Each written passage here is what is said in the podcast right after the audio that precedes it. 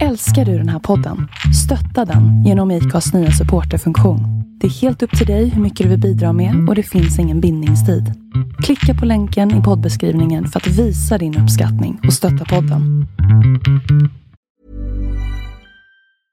Life is full of awesome what ifs, and some not so much, like unexpected medical costs. That's why United Healthcare provides Health Protector Guard fixed indemnity insurance plans to supplement your primary plan and help manage out of pocket costs. Learn more at uh1.com. Hey, it's Danny Pellegrino from Everything Iconic. Ready to upgrade your style game without blowing your budget? Check out Quince. They've got all the good stuff shirts and polos, activewear, and fine leather goods, all at 50 to 80% less than other high end brands. And the best part? They're all about safe, ethical, and responsible manufacturing. Get that luxury vibe without the luxury price tag. Hit up quince.com slash upgrade for free shipping and 365 day returns on your next order. That's quince.com slash upgrade.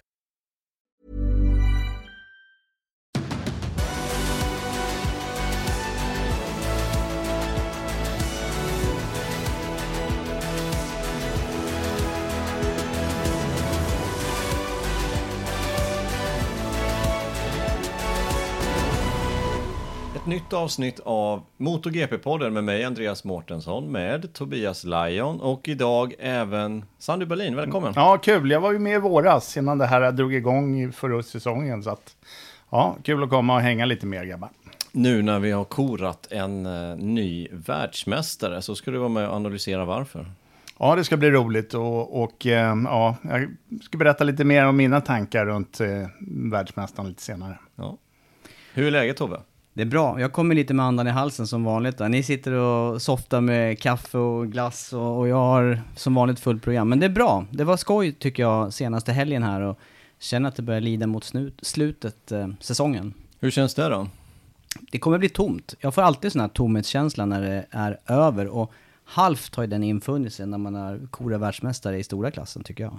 Jag tycker också det. Det kändes nästan som att det var sista racet här. Vad gjorde inte det? Jag fick den känslan. Ja, men vi har ju en helg kvar och då kommer jag ju ligga i soffan från och titta på alla träningarna. Normalt har jag inte gjort det, utan jag har ju mer tittat på, på racen. Men till helgen som kommer ska jag försöka följa med från start. Det är lite roligt med ny bana också. Ja, det är ju det. Nej, men jag fick samma känsla där, att när det väl är avgjort så blir man, luften går ut på något sätt. Men det är faktiskt ett race kvar och det är två världsmästartitlar till som ska delas ut. Så att, spännande helg ändå till helgen. Ja, det är det. Och det, i sammanhanget, jag håller med dig Sandy, det är ju det är bra att det blir en ny bana då, för då får man lite nytändning och, och det här blir ju ett ställe där varken du eller jag varit, Andreas. Nej, exakt. Jag tittade igenom kalendern här och hela årets kalender så är det faktiskt så att jag har raceat på alla banor utom två. Och de banorna har du raceat på. Mm, den, ena, alltså, den ena mycket. Den ena mycket Le Mans och sen även Red Bull Ring. Eh, jag har bara varit där, men nu kommer vi att, alltså till en bana där varken vi har kört eller varit på. Sander, du får komma sen med erfarenheten till eh, till snacket om Portimao. Ja, jag har ju inte kört där, men jag har ju gått runt banan och, och eh, kommenterat Superbike-VM därifrån. Det är i och för sig tio år sedan, men ja, jag ska berätta lite grann om hur det ser ut där. Dra programmet Tobbe. Ja, men plus och minus som vanligt. Och eh, där kommer ju även, eh, det blir lite längre utläggning kring Johan Mir. Och sen har vi fortsatt eh, eh, analys kring Marquez. Han kommer ju inte tillbaka den här säsongen. Iannone kommer inte tillbaka varken den här, nästkommande eller nästa eller kanske någonsin. Vi får se efter den där eh, skiljedomstolen. Och eh, dessutom då snack om Portimao, de mästerskap som är kvar. Så kanske vi får till en liten tippning på slutet också. Tänker jag. Fullmatad podd som vanligt. Fullt. Kör igång. Ska vi börja med första plusset? Jag tycker vi börjar med plusset och där tänker jag ta ordet och bara droppa det så får vi snacka fritt. Det blir ju ganska lätt här. Johan Mir från Mallorca tar sin första MotoGP-titel. Ordet är fritt. Ja, och vem eh, hade trott det när säsongen började? Jag tror den som har satsat pengar på Mir som världsmästare 2020, han kommer få tillbaka rejält från bettingbolagen. Vad tror ni? Ja, det, det, tror jag också. Jag tittade faktiskt på en presskonferens ifrån första Jerez-racet där alla fick tippa topp 5.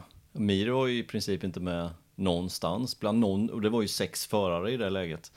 Han var inte med någonstans. Nej, och tittade vi vidare nu under helgen på statistiken där i början på säsongen.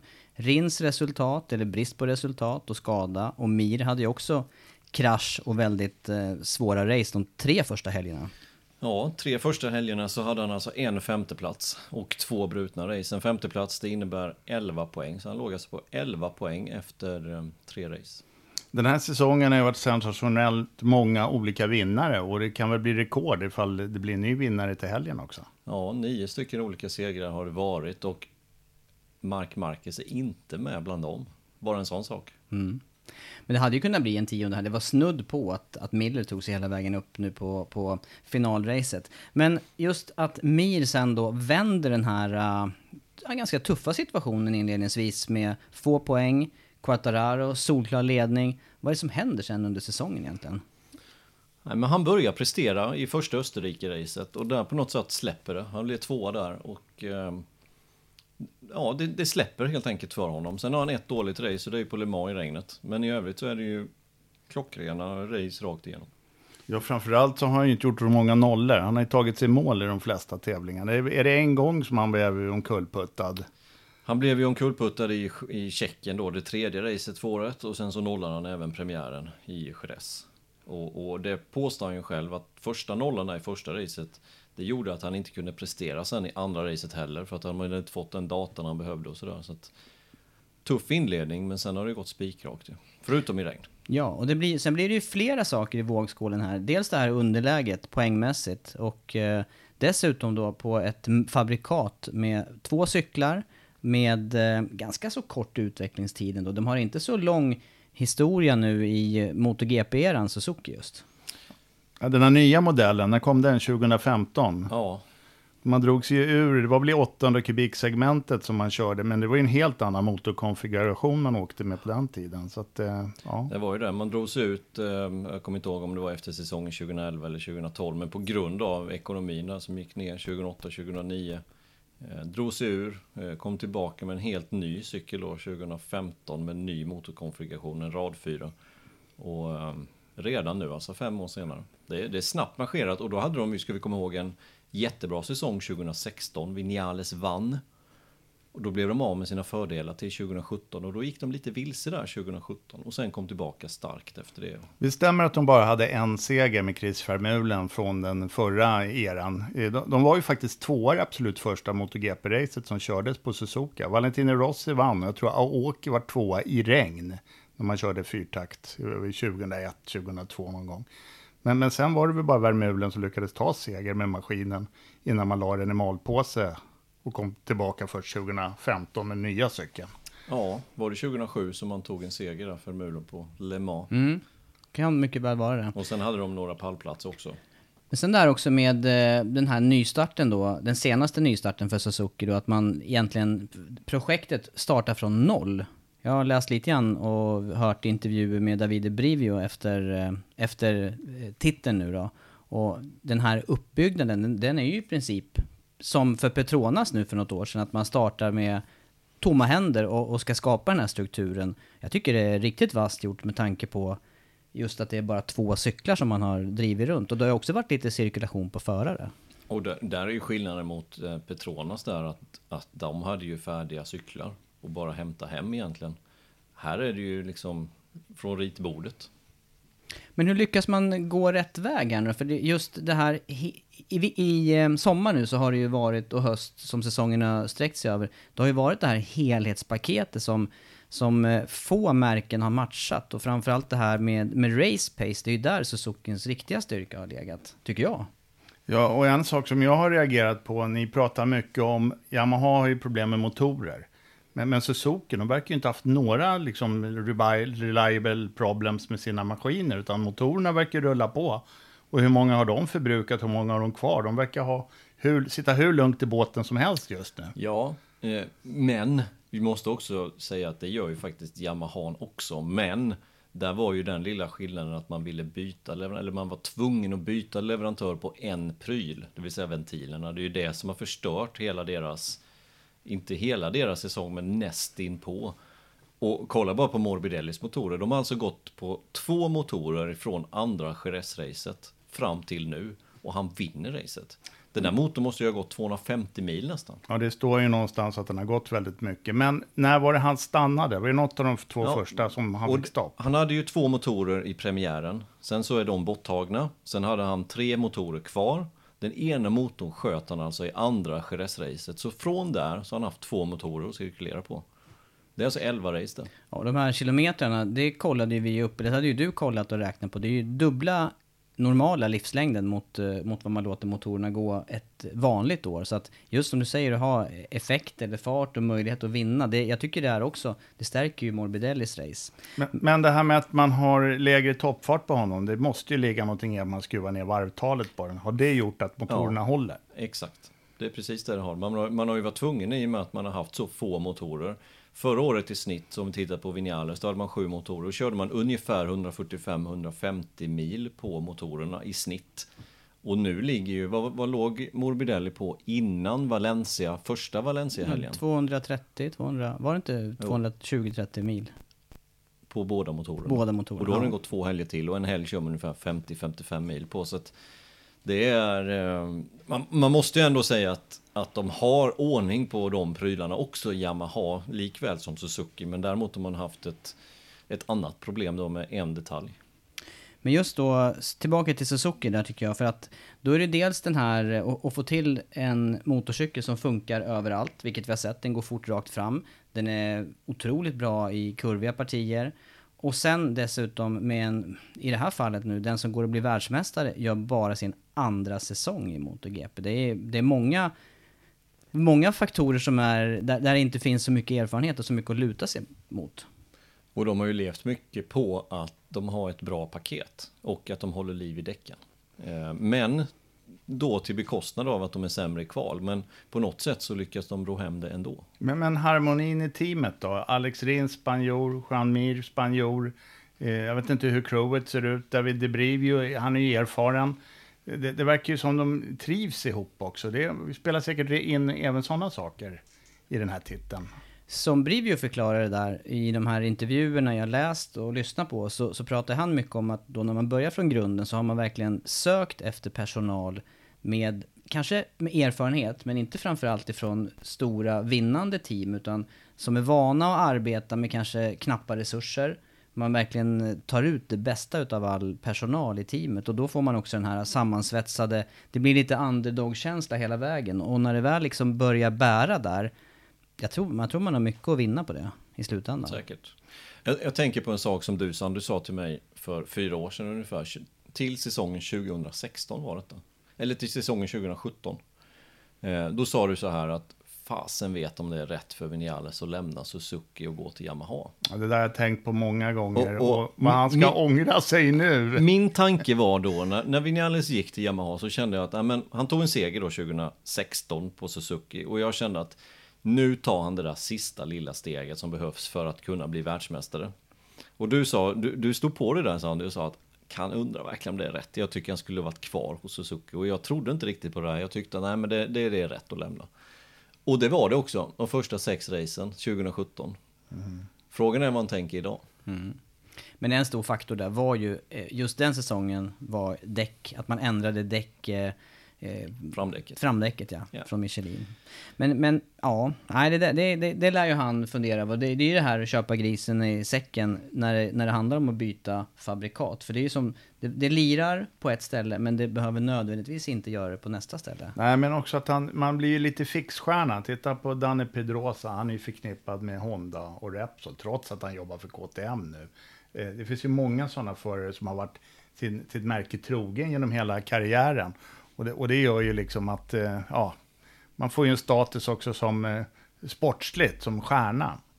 Men det är snyggt av Suzuki tycker jag att plocka upp Mir i det här läget också. För den här, eh, hans karriär då, han är född 97. Han säger själv att han kommer från en bakgrund med, med ganska knappa ekonomiska möjligheter. Så hans enda sätt att, att ta sig vidare i karriären, det har varit att vinna. Så han har ju verkligen åkt på hörntänderna under hela sin karriär. Och kört sådana här, ja men inte alltid de bästa grejerna.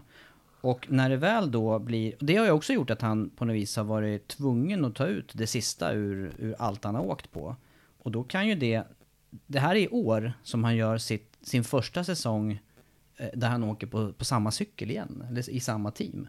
Och det, och det är ju helt otroligt egentligen. Det är ju det, om man, om man tittar i hans, eh, om, vi, om vi säger motor, alltså i GP-sammanhang. Han kom in i GP 2015 och körde ett race där. Då körde han för en Honda året efter, då var det KTM för Leopard Racing. Sen bytte Leopard Racing fabrikat till Honda till 2017. Så då bytte han fabrikat där, fast han var kvar i samma team, men ändå. Då blev han världsmästare första året alltså. Sen över till Moto 2, då var det Kalex och där var han ju bara en säsong och sen vidare till Suzuki. Eh, det är nästan som eh, ja, Vierge som också byter team hela tiden. Mm. Eller Quartararo ett Eller tag. Quartararo. Nej, det är inte jätteintressant. Och just den här, uh, hans VM-titel där, den var ju, det där, eh, just med hans segrar, han tog 10 segrar. Alltså, det är väldigt få förare i den klassen som, har, som tar så många segrar på en säsong. Och två andra platser och en tredje plats. Han var ju helt överlägsen när han tog VM-titeln i ju det. lilla klassen. Men något som vi också lyft här på slutet Andreas, det är ju hans, eh, den här mognaden, lugnet och på något vis eh, förmågan att se, sätta saker i större perspektiv. Och jag, eh, jag tyckte även att hans insats nu i söndags var ett sånt, det var ett sånt moget race. Han gjorde vad han behövde, tog inga onödiga risker och ja, han bara rodde hem det här. Nu- Vi kommer att se en helt annan mil tror jag nu kommande helg. Ja, jag, jag tänker på det här när diskussionen gick ifall han skulle bli världsmästare utan, utan att ha vunnit en tävling. Eh, det har ju hänt i Supersport-VM. Andrew Pitt var ju världsmästare 2002 för Kawasaki. Han vann inget race. Och jag träffade ju honom på Misano förra året när vi var där. Vi, vi var ju nere på någon ja, lokal pizzeria. Då stod ju han i toalettkön. Så jag, vi, han snackade lite med honom. Och, och så råkade jag nämna det här och han var nästan sur på mig. Han sa, det här är tydligen det enda folk kommer ihåg om min VM-titel. Men, men jag lyckades rädda situationen och, och säga det. Ja, ja, men du vann ju flera race året efter. Så han fick ju sin upprättelse. Även om han inte blev världsmästare året efter då. Och, och um, för mig spelar det ingen roll. Den som har flest poäng när säsongen är över, han är världsmästare. Sen kan proppen gå ut och han kan vinna hur många tävlingar som helst nästa år. Det är lite min känsla. Jag Tyckte även man såg efter, eh, på, på invarvet här i Valencia nu, hur eh, eh, bred uppskattning han har ändå bland sina förarkollegor. De var framme och gratulerade och det verkade så här genuint eh, glada för, för Mirs skull. Det, det, kändes, eh, det kändes bra. Ja, men det avslutat. är väl inte det allihopa. Mir har ju varit en underdog under säsongen och jag har varit jätteglad. När liksom min favorit inte kunde nå VM-titeln längre, då, då höll jag på Mir. Jag ville att han Ja, jag blev också nyfiken nu Sander. Vem, Vem är är favoriten? favorit? Ja, men- Favoriten? Ja, men jag är ju så gammal, tänk på det. Jag håller ju på en kille som började sin GP-karriär 1996 liksom. Och det kommer jag göra tills jag dör. Ungefär det året du slutade. Ja. Tyvärr tror jag min favorit är lite over the top nu, men eh, å andra sidan, han har ett starkt marknadsvärde, så han eh, kan nog hänga kvar ett tag till tror jag. Ja, ja spännande. Nej, det Ja. kändes, det, det, det, blev en, det blev en bra dubbelhelg för, eh, för mästerskapet tycker jag. Och det, jag menar det, det här och... Det, det blev, och sen blev det också ett snyggt race i toppen. Men just att Mir, han gör det han behöver för, för att knyta ihop det och det blir, det blir värdigt på något vis, avslutningen här. Det var ju genuin glädje, rakt av. Teammedlemmar, förare, omgivningen runt omkring där. Fast det var publiktomt. Knappt Rins däremot. Nej. Han såg inte supernöjd ut han satt där i sin egen stol, helt ensam. All teampersonal var vid Mir. Även hans crew. Ja, nästinpå. Nej, men eh, Rins kan ta det här nästa år. Och, och det är bara att konstatera att säsongen är ju jättekonstig. Efter att Marcus försvann ut ur leken så har, har, har ju de här självklara stjärnorna med Dovi, Vinales och de här. Jag, jag trodde ju inte Mir heller ska ta dem. Jag trodde ju Vinales skulle ta det här i år. Eller Dovi då. Men i och med Dovi börjar strula med sitt kontrakt med Ducati, då tippar jag mer över till Vinjales. Quartararo var den jag hoppades på just för att han kör för Stigfeldts team. Men det kändes ändå, nej, en 21-åring som eh, gör sin andra säsong. Ja, det vart ju en ung kille som gör sin andra säsong ändå, men ja, första tre tävlingarna hade gått, då kunde man ju skicka pokalerna till Quartararo kändes det som. Men, men det vart inte så, jag hade mina aningar. Mm. Men, jag- men jag är besviken på de här fixstjärnorna som, som jag trodde på. Vinales, Dovi, ja, Rins var skadad så han ja, hamnade ju på efterkälken direkt. Morbidelli en överraskning tycker jag i alla fall personligen. Och en Ja. sak verkar vara bra, det verkar ju inte som man ska ha den senaste fabriks-Yamahan. Det har vi sett två år i rad nu. Vilken som man presterar på. Ska vi köra över lite grann på, på... Finns det något mer att säga om Mir i det här läget? Eller bara njuta i stunden och, och se fram... Jag tror att det blir som sagt var en helt annan, en helt annan förare och en avslappnad körning kommande helg. Ja, jag håller med. Eh, vi kan säga en sak. att Mir har tävlat i Moto 3 i spanska mästerskapen eh, på eh, Portimao. Det är ju flera utav förarna som har det här i toppen, eller hur? Quattararo har gjort det. Mm. Men sen hittar jag knappt inga fler. Nej. Spännande. I MotoGP. Sen Ja. är det ett flertal i Moto 3 Ja. Oliveira då, det har ju du kommenterat race med till och med. Det, Ja, exakt. det är väl den Exakt. tätaste målgången i enduranshistorien och du och Paul Ahlgren kommenterade 12 timmars från Ja, exakt. Portimao. Själv var jag på Isle of Man, eller på väg hem när ni gjorde det där faktiskt. Det var väl 5000 delar i mål. Det var något sånt där. Ja. Det var okej. tajt i alla fall. Ja. Det var fantastiskt här för mig du sa. ja, det får, man, gånger. det får man inte säga längre. Nej. Eh, Mir, största plusset. Ja, nu Ja. Kör, ska vi köra ett minus. Så Vi måste köra minus och vi måste köra- krigsstigen här då. Eh, på minussidan, eh, Quartararo, håller du med mig där Sander? Ja, jag håller med, med dig om det. Han, hans eh, kyla och mognad, det, det såg ut som bortblåst. Han, han gjorde miss in i andra sväng och höll på att ta med sig halva startfältet. Det är ju tur att han inte körde på någon, för det hade ju blivit rubriker ifall han hade plockat ut Vinales eller någon av de andra stjärnförarna. Liksom. Eller Mir till och med. Hade det här kunnat blivit, det höll ju på att bli, det var Sarko som var i blåsväder tidigare, nu hade det blivit andra fransmannen i så fall. Om den där striken Ja. hade, det var, det var inte långt borta. Nej, det var det inte. Det, det var ju snyggt ändå att zigzacka sig. Men han kan ju ha haft något problem att, att inte bromsarna tog eller någonting.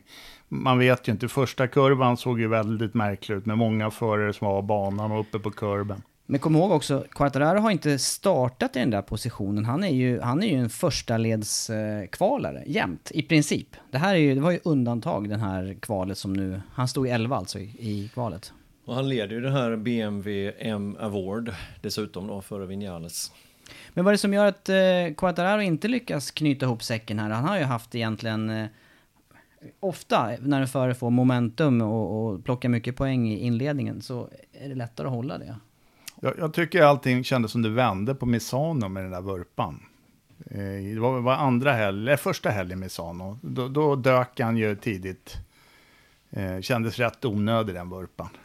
Ja, jag håller med. Ska man, ska man ta en punkt sådär? Det, jag, jag skulle säga att det finns två punkter i detta som gör att mästerskapet tippar över till hans nackdel. Första punkten är just den du säger. Misano-vurpan. Kom inte iväg i starten, låg bakom Vinales, överhettade framdäcket, ville för mycket när han väl kom förbi och gick omkull. Vilket gjorde att han blev passiv racehelgen efteråt. Eh, åkte dit på en eh, bestraffning dessutom, slutade utanför pallen. Det är den första punkten, det är just den kraschen. Andra punkten är någonting som inte han rår för, men det är eh, väderomslaget tre minuter innan start på Le Mans. Den helgen i torrt var han snabbast, men det började regna precis innan starten. Eh, De två sakerna, det, det blev inte bra för honom. Det du säger med vädret, det, såg, det har vi sett flera gånger. Det rör ju både det racet, men det rör ju andra tillfällen. Så fort det har varit tveksamt väder, där har inte Quartararo eh, matchat sin fart som man har i torrt. Å andra sidan har ju inte heller den nuvarande världsmästaren gjort det. Nej. Mir, Vinales och Quattararo slogs ju om 9, 10, 11 platsen i Le Mans. Så att det kan man inte peka som ett stort negativt bara för honom, för det, det är ju även för Mir. Mm, men skillnaden var ju att de kom i mål. Det gjorde inte Rins på Le Mans. Han körde som en gud från en dålig startposition. Låg väl trea, fyra och var på väg upp mot ledning och vurpade. Och det var noll poäng istället.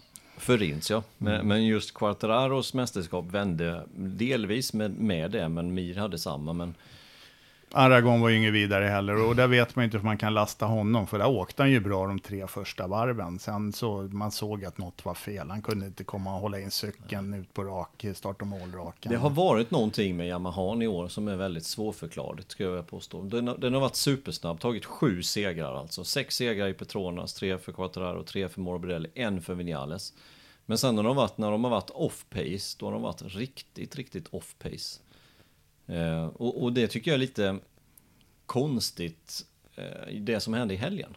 Just på Valencia nummer två här, att vi har ju sett dem, om- ska vi gå in på nästa minuspunkt förresten, när vi ändå håller på? Ja, det kan vi göra. För det Så håller nästan... det, då, då tänker jag att du eh, fortsätter med Yamaha. Vi håller på, precis, vi fortsätter lite med Yamaha där och där har det ofta varit, antingen så är alla Yamaha väldigt, väldigt bra. Eller så är de medium. Bra i kvalet men medium på racet. Så tycker jag vi har sett under hela säsongen egentligen. Titta två första racen i Jerez, ja men Quattararo var bra. Ehm, Vinales blev tvåa, Rossi kom på pallen i ena racet, Morbidelli var med högt upp när motorn gick sönder andra racet och så vidare. Men den här helgen, senaste helgen, då var det Morbidelli som stack fullständigt ut ifrån de andra. Han var helt någon annanstans. Medan Quartararo bröt racet från en dålig startposition. Vinales blev 10 och Rossi blev 12 och de var ju 20 sekunder efter. Ja, det är lite förvånande. Det är förvånande. En sak som man, de här senaste åren, jag som sitter på läktaren och tittar på de här sändningarna, har ni tänkt på en sak att, att banorna har blivit modellspecifika? När ni kommer till Red Bull Ring, då vet ni att Ducati kommer gå bra. Och i år gick ju KTM fantastiskt bra också. Och när ni kommer till en annan bana, då vet ni att här kommer Yamaha vara stark om man bara kommer iväg i starten. Och, och det, det, är lite, det blir lite tråkigt att det är förutsägbart vilka som kommer lyckas. Och, och sen kan ju vädret spela in, så att det vänder runt det där totalt. Men, men just så här att eh, Philip Island, där funkar inte Ducatin och, och, och så vidare. Det har blivit väldigt märkbart. Jo, det har det blivit. Å ena sidan, men å andra sidan så har det varit eh, eh, märken, eller rättare sagt, ja, ibland märken och ibland förare som, som har stuckit ut i det där. Och, men de här stegen som KTM har tagit till exempel under säsongen. Ett tag så, ja, kanske till och med inför Österrike, då kände, man, kände jag att ja, men nu kan KTM vara med på allvar. Man har bra effekt och, och förbättrat även eh, kurvhastighet. Men de har ju varit med bra egentligen alla de här racen där det har varit dubbelrace också. Så att eh, det är, ja, det är, inte, det är inte helt entydigt det där. Nej, plus Nej, att i år så verkar ju däcken haft en större faktor. Det, det här har varit tydligare ifall vi backar en, två säsonger. I år har det ju blivit lite omvända världen i och med att vi saknar Marquez, men också att de här däcken fungerar olika bra på olika cyklar. Så Ducaten som skulle egentligen vinna där, vinner inte för han funkar inte med det här nya bakdäcket. Med... Och, och just, nu, nu snackar vi egentligen om Yamaha här, men om vi ska ta Ducati där, att vi säger att ja, det funkar inte för den. För, för den cykeln, Dovi tycker inte om den till exempel. Nej, men de leder märkesmästerskapet. Ducati leder märkesmästerskapet, men det har varit Dovi, det har varit Petrucci, det har varit Miller, det har varit Banjaya, det har varit Sarko. Alltid är det någon utav de här fem som har prickat rätt. Och därför leder de märkesmästerskapet. Och där är inte tar, det märkligt jo, och där tar den bäst placerade cykeln poängen. Det är så Alla det går poängen, till. Ja. ja. Är inte det märkligt? Jo, det är märkligt. Och det, det är det som gör den här säsongen så himla svår. Och, och jammar är på minussidan. Och sen så lyfter ju du faktiskt ett av plussen från helgen också, där Morbidelli, som, som sticker ut mycket ifrån de övrigas resultat där. Vad, vad är det som gör hans eh, race här i Valencia då? Han, för han, jag vill lägga till en sak, han kör också om Miller. Jag hann inte ens räkna hur många gånger det var på sista varvet. Det var, ju sånt där, det var ju ett magiskt sista varv. Ja, jag kan säga att jag stod upp och, och eh, hade lätt puls. Det gjorde väl ni med där i lådan inne på Ja. ringvägen. Ja men vi det, vi säger att det knappt går att köra om i Valencia och sen blir det sånt där sista varv så de bara... Ja, jo, men jag tycker, jag, har, jag förstår argumentationen, men fortfarande, om, om, om Miller hade fått leda utan att behöva köra om in i svängen, så tror jag Miller hade tagit detta. Eh, för Morbidelli, det enda han gjorde, eller det enda jag säger, han gjorde det asbra liksom, det är inte så jag säger. Men han körde om när Miller precis hade kört om, det vill säga Miller är som svagast. Då körde han om igen. Du tänker in i kurva 1 här? Eh, in i kurva 1 då gick Miller brett. Ja. Eh, han tog tillbaka då in i kurva 2. Sen kom Miller tillbaka ner i kurva 4, gick brett. Morbidelli kunde komma på insidan in i, in i kurva 5. Och sen höll han ju faktiskt ledningen hela vägen sen in i mål. Eh, stängde till snyggt där genom kurva 9-10. Så att, att säga bara för att vi fick ett sånt sista varv och säga då att "Nej, men det går inte att köra med jamman. Det, det gick ju tydligen visst. Jo, Ja, det var inte Men- vanliga varv där. nej, Nej, det, det var inte däcken det. var slut. Man, det, man såg på körningen också. De visade Jo. ju hänsyn till varandra.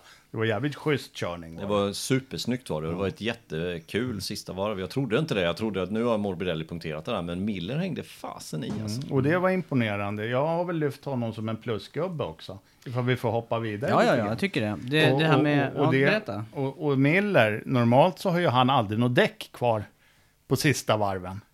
Men den här gången hade han däck, så han kunde till och med attackera. Men fråga grabbar, var han inte ute på det gröna när han gick på sista varvet? Jo, det var han. Är inte det Och, eh, bestraffning förenat med sådana tilltag? Jo, om man tjänar på det.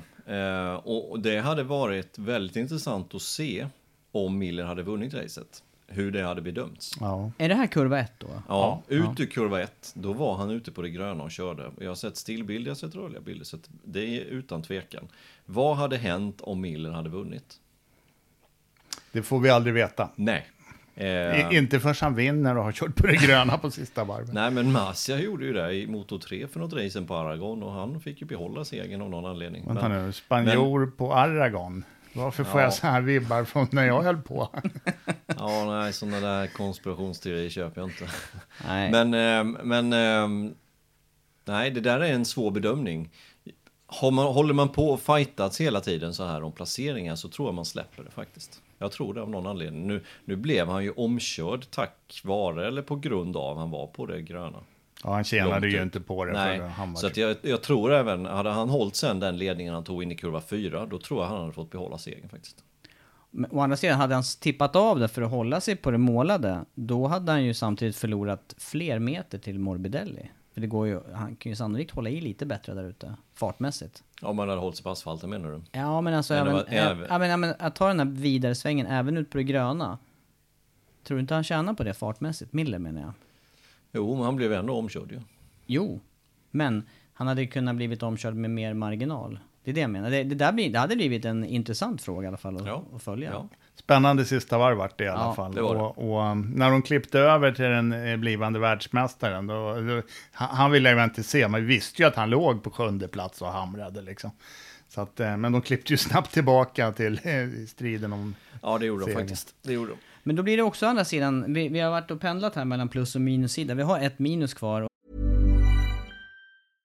Hiring for your small business? If you're not looking for professionals on LinkedIn, you're looking in the wrong place. That's like looking for your car keys in a fish tank. LinkedIn helps you hire professionals you can't find anywhere else, even those who aren't actively searching for a new job but might be open to the perfect role. In a given month, over 70% of LinkedIn users don't even visit other leading job sites. So start looking in the right place. With LinkedIn, you can hire professionals like a professional. Post your free job on linkedin.com slash achieve today. Ever catch yourself eating the same flavorless dinner three days in a row? Dreaming of something better? Well, HelloFresh is your guilt-free dream come true, baby. It's me, Kiki Palmer. Let's wake up those taste buds with hot, juicy pecan-crusted chicken or garlic butter shrimp scampi. Mm. Hello Fresh. Stop dreaming of all the delicious possibilities and dig in at HelloFresh.com. Let's get this dinner party started. Hey there, it's Michelle Norris. I'm host of a podcast called Your Mama's Kitchen. When I travel, I'm usually looking for a way to find a taste of home when I'm not at home. And one of the things I love to do when I am at home is entertain. And Airbnb allows me to do that. When I was in California recently, I rented a house that had a great kitchen. And when we were sitting around the table, we're all thinking, we're in someone else's house. Someone could be in all of our homes as well. If you have a home, but you're not always at home, you have an Airbnb. Your home might be worth more than you think. Find out how much at airbnb.com/slash host. Och det går ju faktiskt att, att lyfta ett minus från Ducati, eh, av Ducati-förarna också. Dovizioso som ändå är en av, eh, eller den förare som inför säsongen såg ut att kunna ta titeln nu när, när, eh, när Marcus också försvann. Han, han presterar inte som han ska, tycker jag i alla fall. Nej, eh, vad blev han till slut? Åtta. Han blev efter Mir, eller bara några tusendelar blev det för Mir. Körde i mål på en sjunde med avslag. Och um, har man lyssnat på den här podden så har ju vi sagt det ganska länge att Dovi kommer inte vinna i år. På grund av att han har inte speeden i torrt. Och inte heller i blött. Nej, och det här, eh, du var inne på det här, din, din hjälte då starta Sandy 1996 eh, och köra GP. Rossi, han har ändå lyckats, eh, han och alla de här som har kört länge har ju ändå lyckats ställa om till olika typer av maskiner och annat. Men, men det här bakdäcket verkar inte ha funkat för Dovi överhuvudtaget. Ja, Problemet med Dovi också att han har ju känts lite loj. Ni har ju sett när han har kastat handskar och grejer. Jag känner ju inte igen killen. Alltså, jag tror mycket med det här med det här som har skurit sig med Ducati, med kontrakt och allting. Det, det påverkar. Det, alltså det, de har inte den feelingen och stämningen som till exempel Suzuki-teamet har runt sina förare. Eh, det, det, känns konstigt. Petrucci gjorde tidigt klart att lämna teamet och nej, harmonin tror jag är borta.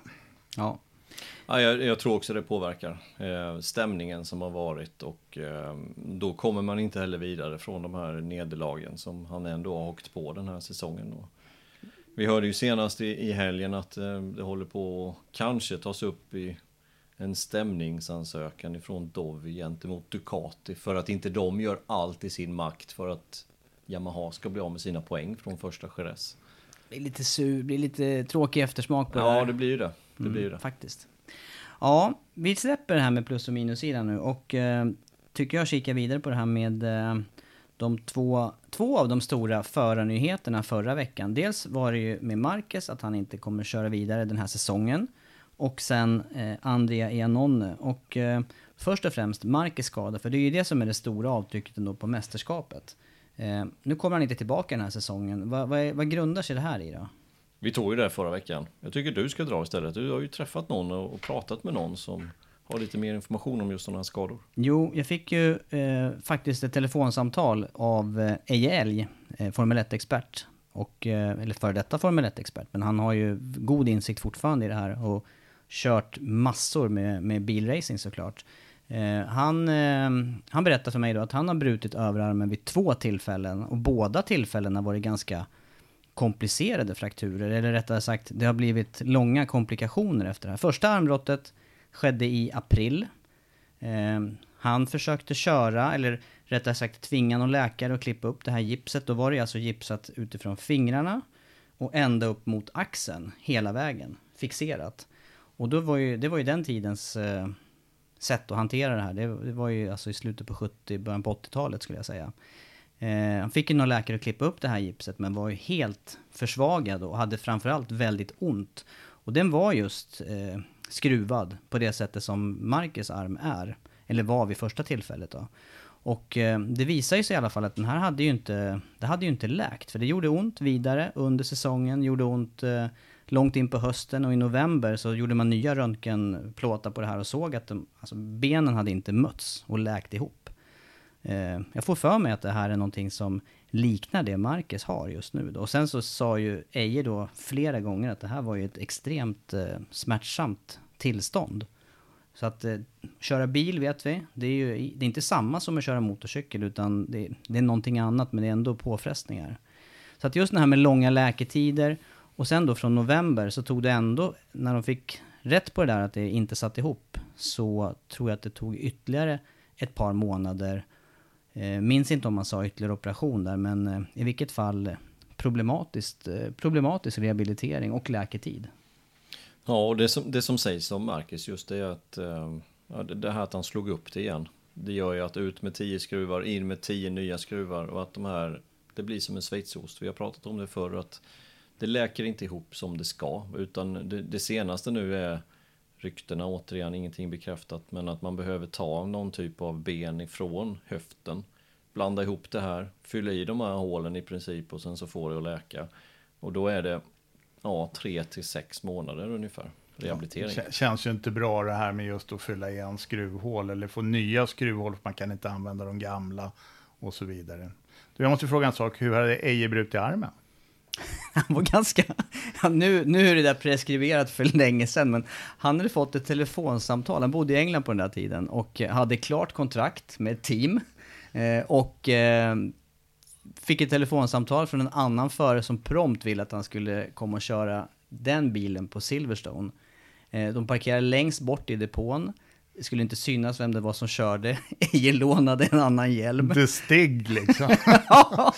den tidens The Stig. Körde hela dagen och avslutade med att sätta den i en sån här Gunnebo-stängsel. Alltså riktigt elakt, bara fastnade upp i det här och, och bröt armen. Och det var ju inte bra för hans varken karriär det året eller för, för att det kom fram. i det här. Hälsan. Nej. Ja, vi- vi- Den andra, det, andra, det andra armbrottet, det kom på mountainbike-olycka. Och det sa han, det var i oktober. Då skulle han köra Paris-Dakar den vintern.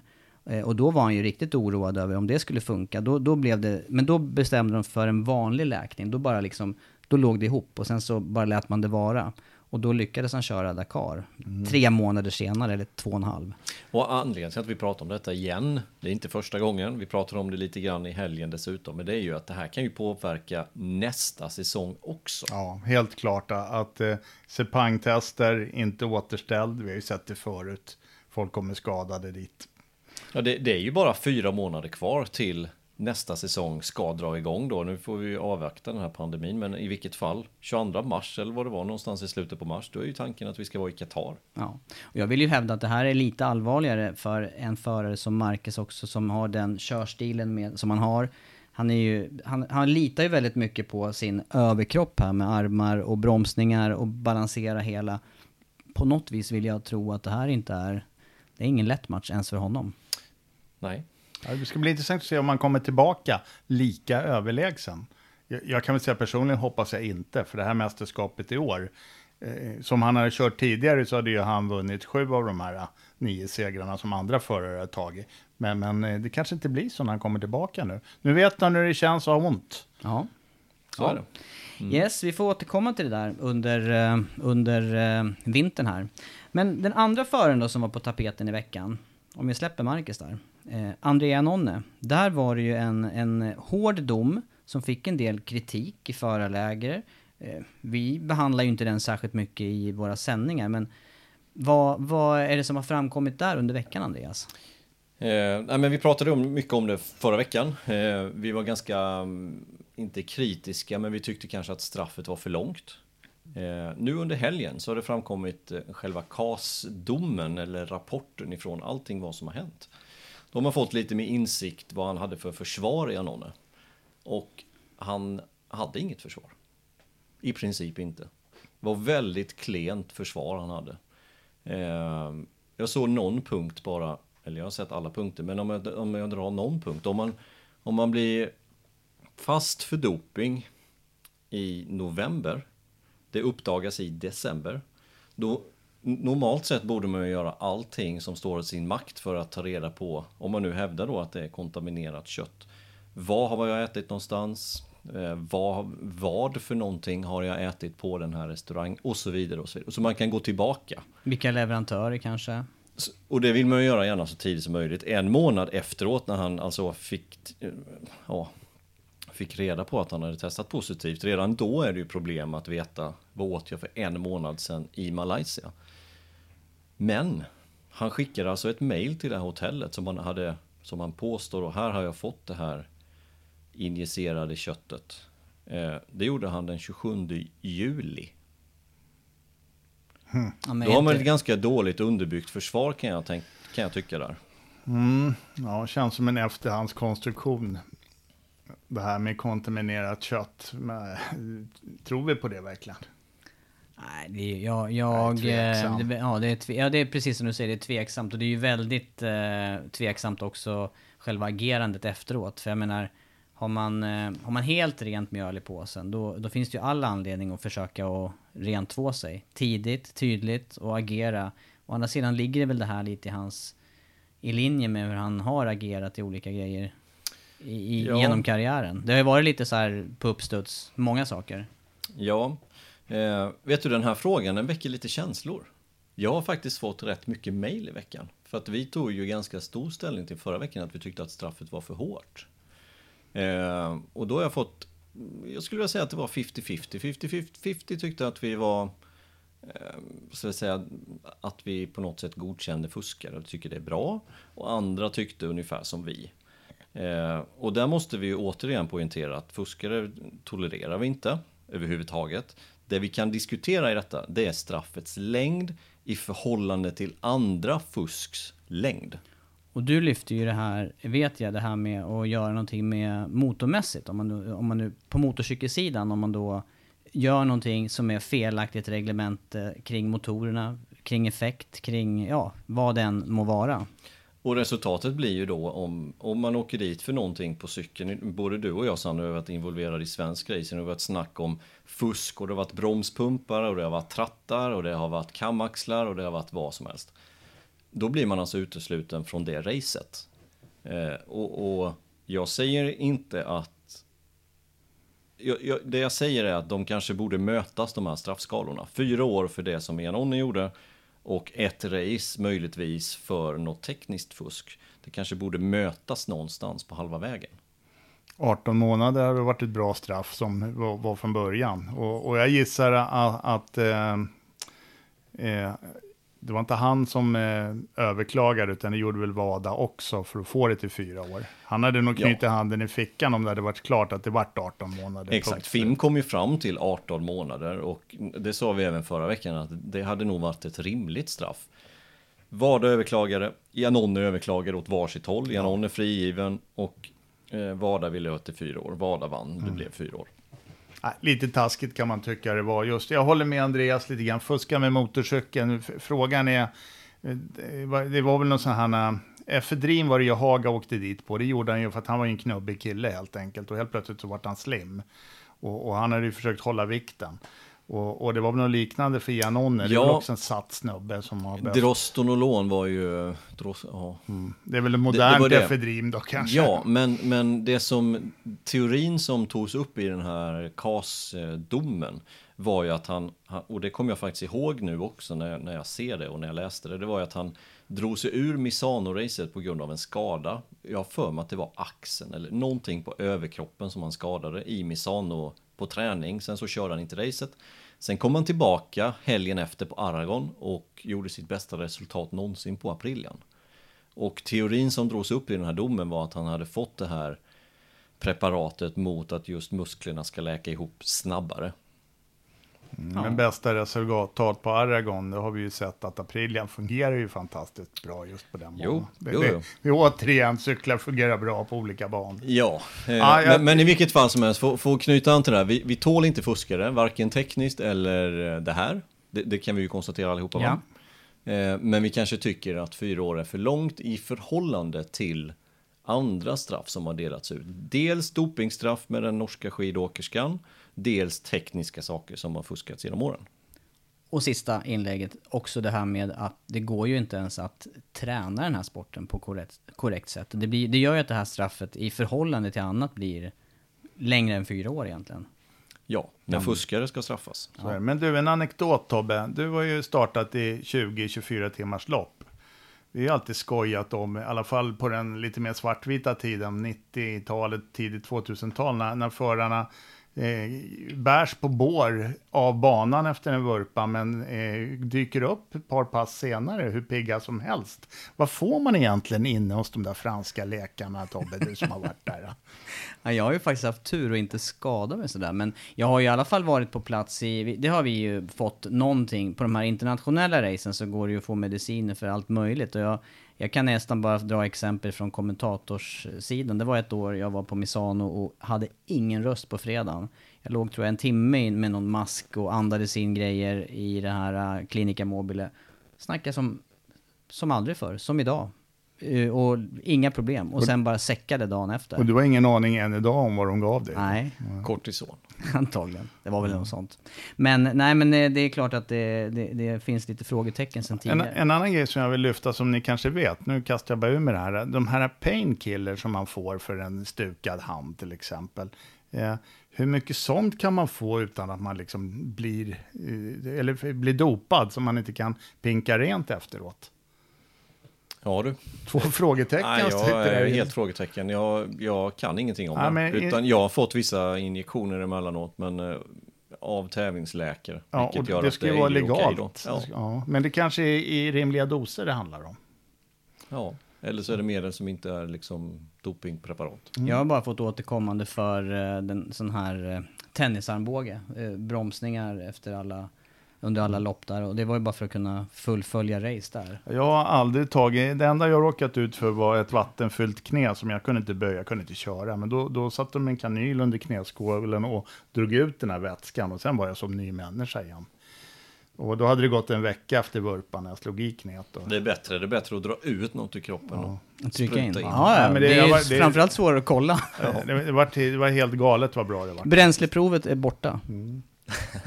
Ja, det är också en grej, vi pratar fusk och grejer, bränsleprov. Vi ser folk som kör soppastopp på sista varvet. Jo, men det där, då? Ja, men det där det är ju inte tomt, det är det inte. Det är därför. Ja, det finns en slurk Det kvar finns, som inte det pumpen finns har så sugit. avancerad. Det är, inte, det är inte en kran som det var på mopparna förr. När det var tomt, då är det tomt. Du, Här en finns annan, en en, annan grej som jag också hörde, jag lyssnade ju på er faktiskt. Eh, Tobbe har aldrig fått en highsider. Det, det tillhör ju allmänbildningen att man inom roadracing har flugit av som Mark, eller, eh, Ma- Alex Marquez gjorde. Tobbe, hur Men jag, har, det ju- men jag har ju heller ingen titel i... Eh, 250 GP. nej, 250 GP, exakt. Ja, Inte jag, jag, hörde, wildcard. jag den där utfrågan till Norgren där och, och kan inte han så har jag faktiskt en stående. Och, alltså nu kan jag få provköra Skönt. någon gång när vi rullar igång den. Ja, det blir skönt. Nej, jag har gjort på isen som sagt men inte, och den var jag förvånad över, Mm. på trean. Men som sagt nej, jag klarar mig på, på asfalt. Hängt, jag har stått i handstående, men inte mer. Räknas inte. Nej, jag vet att det inte gör det. Ja, jag tror inte han har Hörrni, tagit i tillräckligt vi måste, vi måste trumma på lite grann här nu. Eh, Ta sista Har vi en punkt kvar? eller? Ja, vi har en punkt kvar och det är Portimao, det är eh, säsongsfinal och det är två klasser som kan avgöras. Först det här med eh, Moto 2 och Moto 3 som faktiskt är öppet fortfarande. Vi kan väl börja med banan då. Kan vi göra? Ja, banan kom, det byggdes ju till eh, Superbike-VM, tror det var finalen 2008, det var det. Och när de rullade in där, då höll de på att rulla ut gräs fortfarande i vid infarten där. Och det, och det här är ju en väldigt kuperad bana. Man har ju alltså kört Superbike-VM på banan, bland annat då, biltävling också, alla år utom 2016. 2017 var man inte där. Då var man i Thailand och, och började köra. Så det kan vara en anledning. Och sen eh, körde man även där i år. I år körde man två race i Portugal. Och, eh, finalen gick på Estoril. Men banan är ju väldigt kuperad. Det är ju riktig berg och dalbana. Och vi har ju sett ett Formel 1-race där i år som faktiskt var väldigt underhållande. Så räkna med att det blir underhållning. Plus att det är en riktigt snabb högersväng ut på start och målrakan som är lång och slutar i eh, nedförsbacke, inbromsningen. Många kommer åka rakt fram och ut på det målade där, garanterat. En av de eh, häftigaste krascherna jag sett också, Ruben Saus, Avincia teamkillen. Highsidade ut på start och målrakan med sin Sterlgarda Ducati, jag lovar det, han flög. Men det var ju en sån här gummigubbe så han var ju igång igen träningen efter. Han var väl kraschkung något år i Superbike-VM eller så här 42 vurper eller något sånt där. Så att ehm, eh, det kommer bli ett kul race, jag lovar det. Och det är många krön och blinda ingångar och det kommer bli riktigt häftiga både träningar och tävlingar från, från banan. Är det, är det en bana som eh, är mycket upp till föraren eller kan vi säga redan nu att det här fabrikatet kommer vara starka? Nej, det, är, det här är en förarbana, definitivt.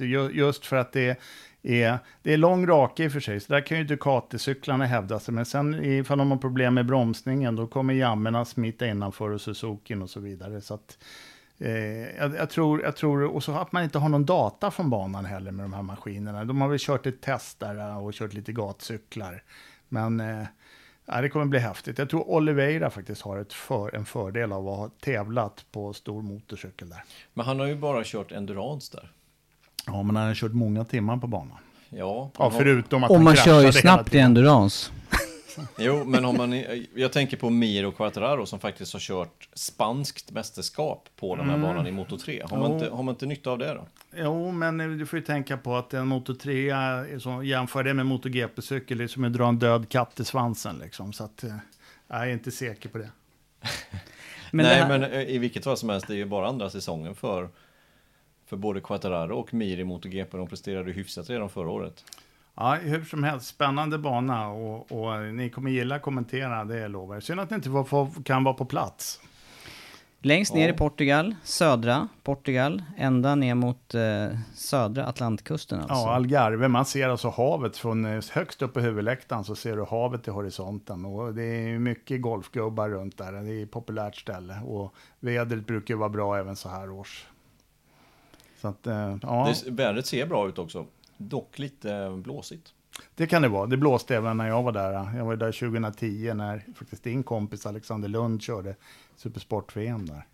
Så att, eh, ja, jag tror... eh, Det vore kul att höra Alex berätta lite om banan som har kört där. Får ta och ringa och prata med honom innan ni kör igång sändningarna igen. Ja, får kolla det.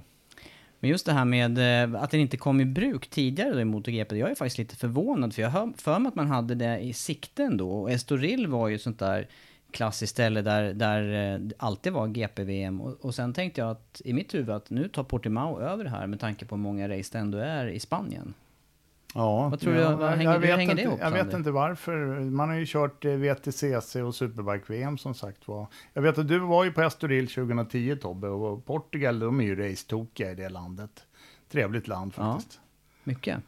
Och särskilt nu med Oliveira också i stora klassen. Där blir, nu är det ju naturligtvis som vanligt då den här säsongen publikrestriktioner. Men eh, annars, det här är en, det är en toppanläggning eh, som, som är förhållandevis ny fortfarande. Ja, ja, den är modern och säker. Men, men eh, Eh, jag har ju kommenterat mycket Superbike-VM från banan och, och det blir nog svårt att tygla de här bästarna. För när de går över ett krön och framhjulet i luften, det är ju svårt att svänga med framhjulet i luften, det vet ju ni som har kört mycket.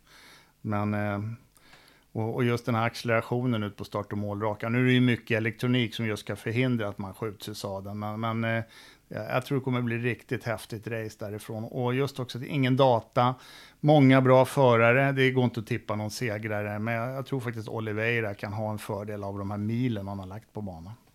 Vad säger ni om de här mindre klasserna då? Bastianini leder med 14 poäng över Lowe's och sen är det Marini 18 efter. Vem tar hem titeln där? Ja, det blir inte Lowe's i alla fall. Han eh, kastade bort titeln när han vurpade i sin iver att nå täten på Valencia 1. Han hade en stor ledning poängmässigt, han låg i täten, han hade kunnat sitta still i båten och åka med, men han skulle upp och vinna, det såg man på hans självförtroende. Och det är rätt stukad nu efter helgen som var. Ja, det, alltså jag tycker väldigt mycket synd om Sam Lowes faktiskt. Ja, det är Han ju- har kört grymt de senaste racehelgerna innan den här kraschen. Kraschade bort sig från en andra plats och sen kraschade han på FP3 och hans hand är ju... Ja, den, den såg inte bra ut när jag såg den på bilden. Jag lyssnade på killarna Hodgson och grejer på BT Sports lite grann och det hittade ju ingen fraktur i den, men han hade ju duktigt ont i den. Och sen ska vi komma ihåg också, jag var ju på plats i Qatar och där körde han inte ens en gång. Då var han ju Nagashima med Sam Lowe stod i depån. Han startade Ja. inte ens racet. Nej, han var skadad då också. Ja, tänk om han hade fått med sig några poäng därifrån och låtit bli och kasta. Han hade kunnat vara klar världsmästare här, här på Valencia. Det var ju Om och men och kanske. Ja, det är det och, men det är lite typiskt båda bröderna Lowe's, tyvärr skulle jag vilja säga. Eh, han är ju tidigare supersportvärldsmästare och jag trodde ju att han skulle... Han har ju varit med förut ett varv. Han och Sarko var ju stjärnor, för vi backar fem år innan han gick upp i MotoGP. Men sen har han ju haft svårt att komma tillbaka i, i den formen han hade. Ja. Nej, men, Men då är det- då är det Bastianini. Ju, ja, Bastianini har ju det där. Han har ju poängövertaget. Han har hyfsat fart. Sen har han inte den sista farten heller riktigt, utan han lever mycket på att han har gjort några bra racehelger. Eh, Men jag tror det, vad var det, 12 poäng? Det är 14 till Lowe's, det är 14. 18 till Marini. Ja, det, borde, det, det ska han inte tappa. Det är 14 poäng. Det, det innebär att Lowe's måste vinna. Eh, hamnar de på lika så kommer Lowe's vinna. Eh, så att vinner Lowe's, då kan Bastianini bli femma då. Ja, jag, jag tror inte Lowe's vinner med den Nej, jag tror handleden. inte det heller. Det är det som är problemet för hans del. Och jag tror inte Marini vinner heller. För han In- har också varit helt Ja. på isen sedan Le Mans. Le Mans-kraschen, ja. Så Ja. att, eh, nej, det, det ser bra ut för Bastianini. Och sen i Moto 3, Arenas leder 8 poäng före Ogura och sen är det Arbolino 11 bakom. Där är det tätare. Ja, det är inte Ogura som vinner. Eh, Arenas är den som har sett säkrast ut och han hade ju varit klar världsmästare om inte han hade fått eh, ljuddämparen avkörd för en vecka sedan lite drygt. Då var vi det där med om och men igen. Mm. Så att, eh, men han ser ut att ha farten och Agora, han är för ojämn. Arbolino, ja, hade inte han haft covid? Men eh, ja, vad tror ni? Jag tror på Arenas. Jag tror också på Arenas i det här. Han har sett tillräckligt snabb och säker ut och jag tror att han håller eh, för den här pressen också. Men jag tror Arbolino kommer satsa, han kommer satsa allt på ett kort. Det såg vi ju senast också. Ja, helt Så klart. jag skulle inte bli förvånad om Arbolino vinner, men då eh, behöver ju alltså Arenas bli trea. Stämmer det så? 11 poäng. 25, 20, 16. Ja. Jag, var skulle inte säga- med på resonemanget. Nej, jag skulle säga Arenas eh, kan bli trea om han, eh, om Ogura vinner. Eller om eh, Arbolino Hur vinner. mycket skiljer det sa du? 11 poäng. 11 poäng. Ja, tre räcker. Man får 13 poäng för en fjärde plats. Det är 12 poäng, det räcker inte. Eh, jag tror också, när vi pratar Ogura, han har, vad jag ser i alla fall i gammal statistik, inte kört på Portimao. Åtminstone inte junior, eh, ja, världskap, det där spanska mästerskapet, så har han inte kört där. Eh, det har däremot Arenas vid ett flertal gånger, även Arbolino. Eh, hur många poäng efter var Arbolino sa vi? 11. Arbolino. Ja, jag Det, det står ja, mellan ja, de ja, två. Jag tror nästan, alltså, alltså med, eh, med eh, flytet från, jag tycker Arenas är bättre förare, han har gjort en bättre säsong. Men han har heller inte den här sista kylan och flytet som behövs. Eh, Arbolino gjorde två starka helger, allt att vinna, medan Arenas har allt att förlora. Alla de tre som vi nämner här nu, de ska ju till Moto 2 nästkommande säsong. Eh, nej, jag får nog sätta en outsider och säga Arbolino alltså, för att jag, jag tror att han kommer bli vass alltså. Men eh, Arbolino och eh, Arenas kör ihop då. Då Ja. Gora blir världsmästare. Han gör en eh, Schumacher, En, en Capirossi. en Capirossi. Ja. Ja. Hörni, sista. Eh, jag tänker eh, med tippning. Det någon som vill prova sticka ut hakan här till... eh, Jag säger Oliveira i stora klassen. Tvåa då? Jaha, vad jobbiga ni blev. Ja, ja, pallen tar vi ju här va? Ja, men jag tror Quartararo, han är rutten på att det har gått dåligt ett par gånger nu. Och så tror jag Morbidelli trea faktiskt. Ja, Andreas. har Nej, kör du först. Så hinner jag tänka lite för en gångs skull. det? Varför det? Ja, jag eh, tror ju att... Eh, jag tror att Mir slappnar av här nu och eh, han, han tar en seger till. Och sen eh, tror jag att... Eh, ja, jag är inne också på det här med KTM, men jag undrar om inte jag ska lägga min, eh, min peng på eh, Paul Espargaro där. Och sedan blir det en jamma trea och det blir Ja, Morbidelli i fin form. Det här är ju helt, det här är ju helt otroligt svårt. Det kan bli hur som helst va? Det kan bli hur som helst. Och det Ja, låter nej, men min jag- eh, Mir, Espargaro och Morbidelli. Ja, jag, jag tror att det här kommer vara en, ehm, en rad fyra bana. Jag kan inte säga vad jag baserar det på, men det svänger mycket, förutom på den längsta raksträckan och det finns egentligen bara en. Svänger mycket förutom på rakan, eller hur? Exakt, svänger mycket förutom på raksträckorna. eh, nej, men jag tror, att, eh, jag tror att Rins vinner. Han har allt att köra för sin andra plats i mästerskapet. Teammästerskapet har de redan säkrat, men märkesmästerskapet vill de ikapp Ducati. Och Rins vill bli två i förarmästerskapet. Så jag tror att han eh, kommer att vinna. Jag tror att eh, Quartararo kommer komma två och jag tror att Morbidelli kommer komma tre. Vi har en eh, gemensam nämnare. Det är Morbidelli på tredje. Ja, Tack Sandy! Ja, kul att få vara med i den podd igen. Det var ju innan jag åkte till Qatar i våras som jag var med och svamlade, eller vad man ska säga. och nu är det bara ett race kvar. Ja. När vi sitter här om en vecka så är säsongen över. Och då blir det tom på riktigt. Ja, det blir det riktigt. Men vi måste hålla igång poddandet. Det är många som har... Jag vill ju se den här video, videovloggen. Ni gjorde ju en vlogg här för två säsonger sedan. Jag lovar, jag kan vara kameraman. Det var ju sist också i och för sig, men jag ställer upp på det. Kan ni lova att det blir en vlogg nu? Nej, det kan vi inte göra. Men att det kanske blir någon podd emellanåt, det kan vi lova. Ja, det måste vi göra. Vi avrundar. Följ eh, sändningarna här under helgen ifrån Portugal. Start fredag. Fredag. Eh, och det vi ska komma ihåg är att det är, jag tror att det är, nu ska jag inte säga sig bort med, 70 minuters träning, eller 75 kanske till och med. På både FB1 och 2. Det vill säga på fredagen. Lite extra träning i och med att man inte har varit på den här banan. Eh, det kommer vara fyra stycken gummiblandningar istället för tre när det gäller däck, både fram och bak. Eh, ja, så jag, jag tror att vi drar igång 11 och 10 faktiskt på drar träningen igång så att sändningen drar igång då 10 minuter innan. Så 11.00 gissar jag på att vi drar igång på fredag och det är V-sport motor som gäller. Inget F1 i helgen så då får vi huvudkanalen för våran del. Och sen måste vi tacka alla våra Patreon och alla som stöttar denna podden. Och så ses vi nästa vecka i podden och i rutan på fredag. Tack! Tack. Tack.